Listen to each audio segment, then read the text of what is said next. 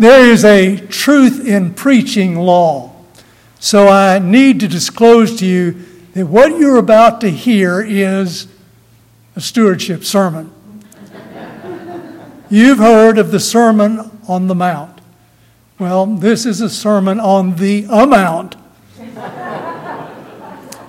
the topic of stewardship and giving is not an easy one to speak on because it makes people feel very uncomfortable. So be fully warned.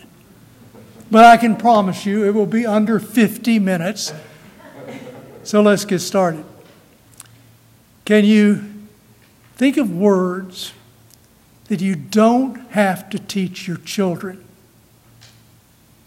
There are a number of them, but somehow from somewhere, children seem to automatically learn the word man this relentless declaration of mine, it's built into the brokenness of our humanity. So much so that one person developed the toddler's creed. I don't know if you've heard it, but I'm going to share it with you.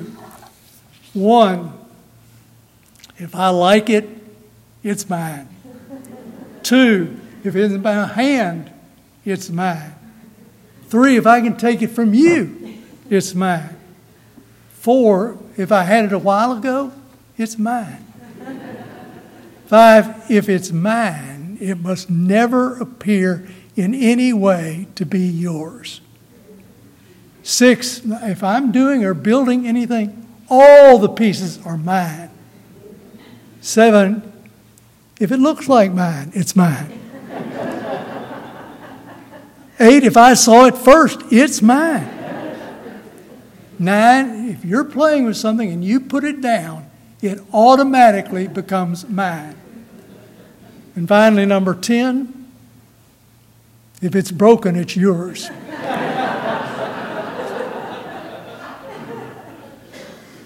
Do you know what the problem is with the toddler's creed? It fundamentally does not go away when you grow from a child to a teenager and from a teenager into an adult. The issue of mind, I mean, it is still embedded in all of our hearts. We're still all dealing with some degree of mind. Now, Psalm 24 begins The earth is the Lord's, and everything in it, the world, and all who live in it. And I think that's why our Stewardship Odyssey. That's a especially appropriate title for this year's season of stewardship because it's quite an odyssey. It's quite a journey from it's all mine to it's all God's. C.S. Lewis in Mere Christianity writes Every faculty you have, your power of thinking or moving your limbs from moment to moment, is given you by God. If you devoted every moment of your whole life exclusively to His service, you could not give Him anything that was not, in a sense, His own already. See, it's a biblical truth that God owns everything, that giving is only returning what's rightfully His. I want you to consider this I think it's an unforgettable story. A father and a son, they're traveling along the, the freeway. And the boy says, I'm hungry. Can we stop for a snack? Well, his dad sees the golden arches ahead and he pulls off the road. And the boy, they go in, the boy sits at the table in the restaurant, and his father comes to the counter and then he returns with this full hot bag of crispy french fries. And the boy's face, it really brightens with delight because he's hungry. And the father, he sets the fries before the boy and he takes his seat opposite him. I mean, he loves his son and he loves to watch him eat so heartily. Well, the two sit at the table together while the boy just munches away at his snack. And then the dad does what all dads would do he reaches over and he takes a french fry for himself. And little boy snaps at his father, Dad, those are mine. Get your own. Well, the dad thinks about this incident on the long, silent drive home. I gave my son every fry he had, and all I wanted was one. My son doesn't understand something. He doesn't know I could take all those fries away from him in an instant, or if I felt it best for him, I could add to those fries so abundantly that he'd be overwhelmed by them. He thinks they're his. How did he forget who bought them, who brought them to him? Well, I think it's a compelling story for any parent in this room because we have all had our hands slapped away from our child's plate when we reach for a bite. Our kids have acted selfishly and we're blind to our loving provision. But the point is made.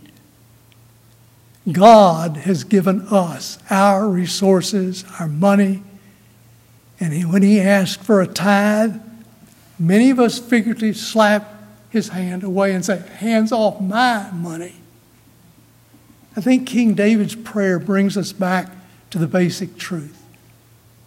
All things come of Thee, O Lord, and of Thine own have we given Thee stewardship. It's a theme that you can trace from Genesis to Revelation. It's a calling rooted in creation, highlighted throughout the Bible, and influences the way you live your life for the glory of God.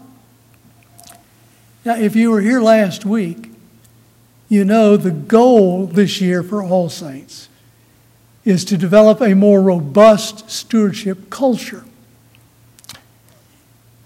Well, I take that to mean a creating a culture that's going to guide us into a deeper relationship with God and into a deeper pattern of stewardship.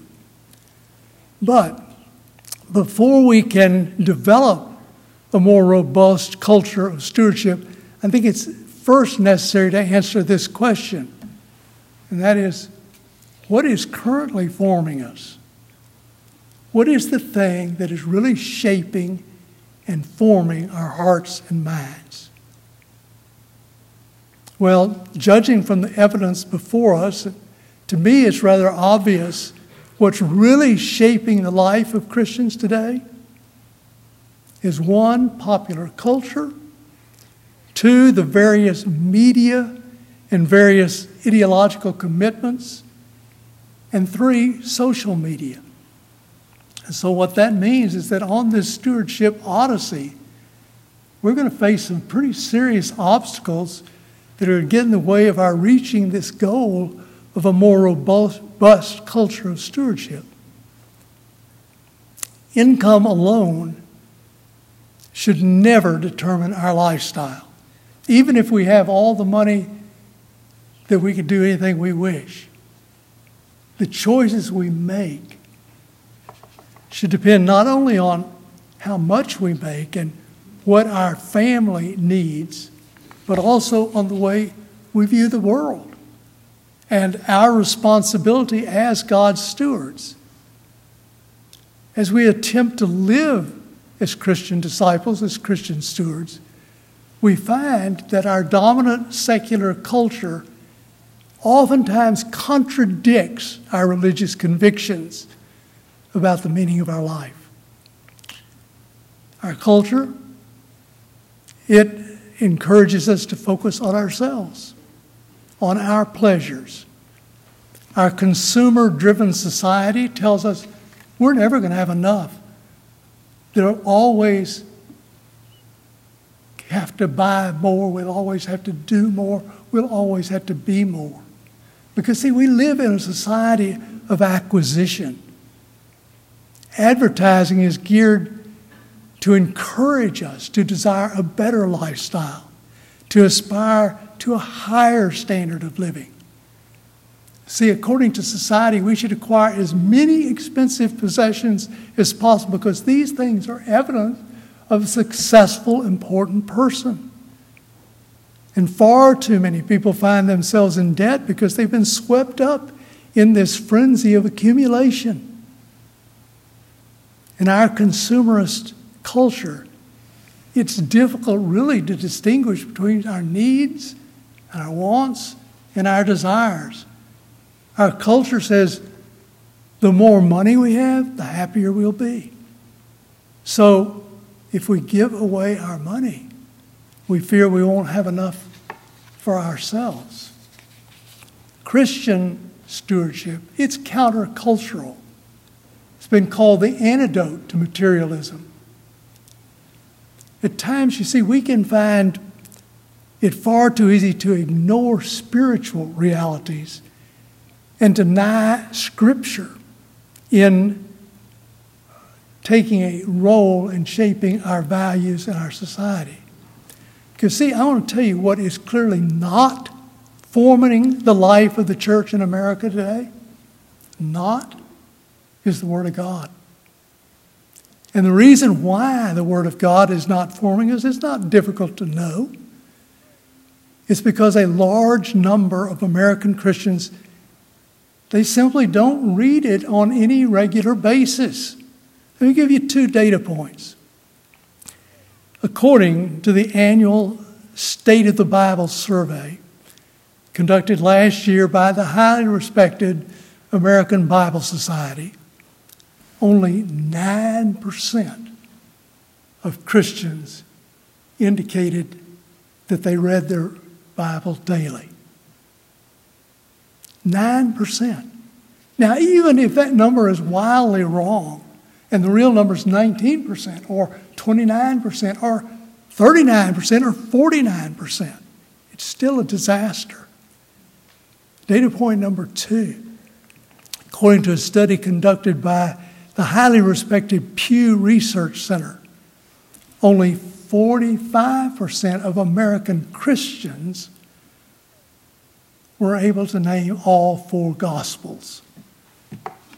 Now, can we draw the conclusion if they can't name them, they probably haven't read them? In the preface to the 1549 Book of Common Prayer, Archbishop Thomas Cranmer offered a reason for the plan that he devised for reading the Bible over the course of a year in every parish church a plan that we know today as the daily office, morning and evening prayer. Here's the reason. He said that people would continuously profit more and more in the knowledge of God and be more inflamed with the love of true religion. See, the reading of Holy Scripture benefits us because it constantly challenges us, constantly calls our lives into question and constantly asks us those very difficult and probing questions like Who are you? What are you really doing? What really is the purpose of your life? Although God gives us all things to richly enjoy, nothing is ours. Nothing really belongs to us. God owns everything, but we have been entrusted to use it responsibly, and we are responsible for how we treat it and what we do with it. So, as Christians, on a stewardship odyssey, we have to con- come to terms with some basic questions. How many luxuries can we enjoy without endangering our spiritual health? How many wants can we indulge when there are so many in need? In a world of limited resources, how many resources may we expend simply for our own pleasure? Well, in answering these questions, think of what you might be missing by not going to the one place that God has promised to speak to you His Word. Think about the wisdom you might not get. Think about the guidance you might not receive. Think about the vision, the grace, the peace you might be getting by allowing God to speak to you. Now, as Christians, we believe that God gives each of us enough. That is exactly what we need to fulfill His plan for us. Collectively, too, we know that we've been given enough if we share with one another. No matter how small or how limited our gifts seem, if we share them, God will make what we offer enough, just as Jesus did when he took the few loaves and fishes and made it enough to feed the multitudes. It's a truth, though, that while they're in our possession, we have the choice to use God's resources any way we want. We can invest them all in ourselves and use them for things that only matter to us. But God is trusting us to do much more than that. As stewards, see, our challenge is to invest and use God's resources in ways that advance His kingdom and that provide for the needs of others. Stewardship, it's part of discipleship. Therefore, it's, I think, important to examine one of the foundational principles of practicing biblical stewardship, and that's trust. You know, you trust or you distrust somebody by getting to really know them. And I think we trust or mistrust God by really getting to know Him. And the way we primarily we really get to know Him is through His Word. And the more we read and the more we study and the more we meditate on His Word, the more we're going to learn about how much He loves us, how much He sacrifices for us, His generosity towards us, and the more we're going to trust Him and the deeper relationship we're going to have with Him. But trust, see, that's one of the most difficult aspects of stewardship to exercise. Yeah, I mean, for a lot of people, it's easier to trust God for their eternal salvation than to trust Him for their daily living. Because when it comes to practical things like putting food on the table, making the mortgage payments, many operate like they're on their own. And the result of our inability to trust God is fear. And this actually causes people to stockpile. They stockpile assets beyond reason. Paul, in writing his first letter to Timothy says, Instruct those who are rich in this present world not to set their hopes on the uncertainty of riches, but on God, who richly supplies us all things to enjoy. So, even though our culture tempts us to believe that accumulation brings happiness, as Christians, we need to focus on trusting God. He is has much to give us, a far greater value than anything we might purchase or accumulate. So the Bible's clear. Everything belongs to God. He entrusts some things to us, and we have the responsibility to manage them on His behalf. Now, as I said at the very beginning, this is the sermon on the amount. We wrestle with that question most of our lives how much is enough? Throughout Scripture, we're encouraged to give the first part of our resources to God as an expression of our honor and our gratitude. Proverbs 3 9 says, Honor the Lord with your wealth and with the first fruits of all your produce. In other words, we're supposed to give God the first part of all we earn, not the leftovers. Now, if you search for the word tithe or tithing in the Bible, you'll find about 14 scriptures that mention it. It really depends on which version you're using. So the question is does God really require us to give a tithe of all we earn?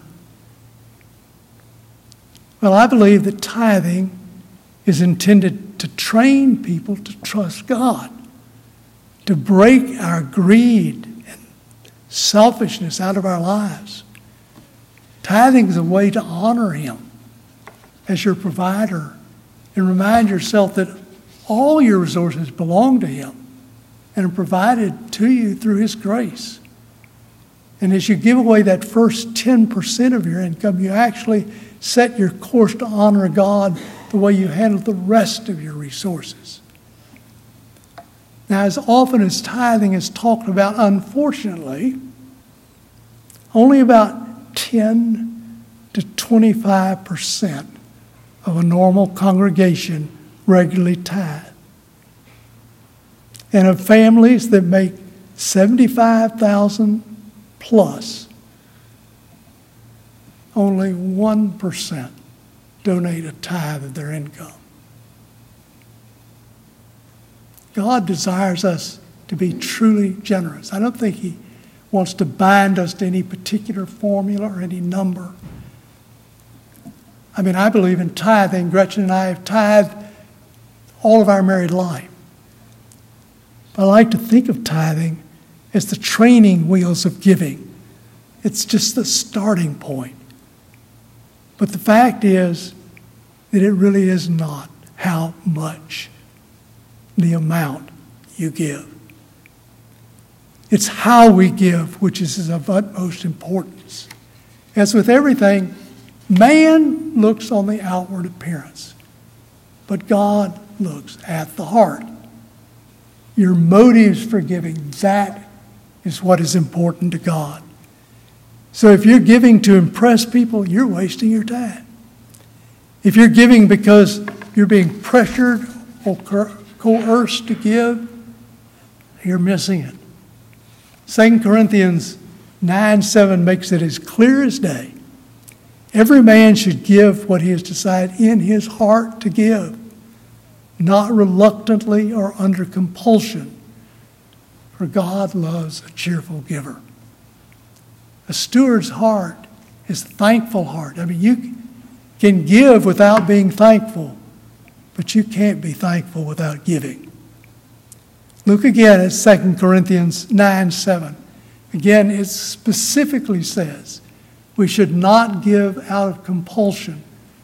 However, it doesn't say that if we aren't cheerful about it, we shouldn't give. It just says God loves it when we are.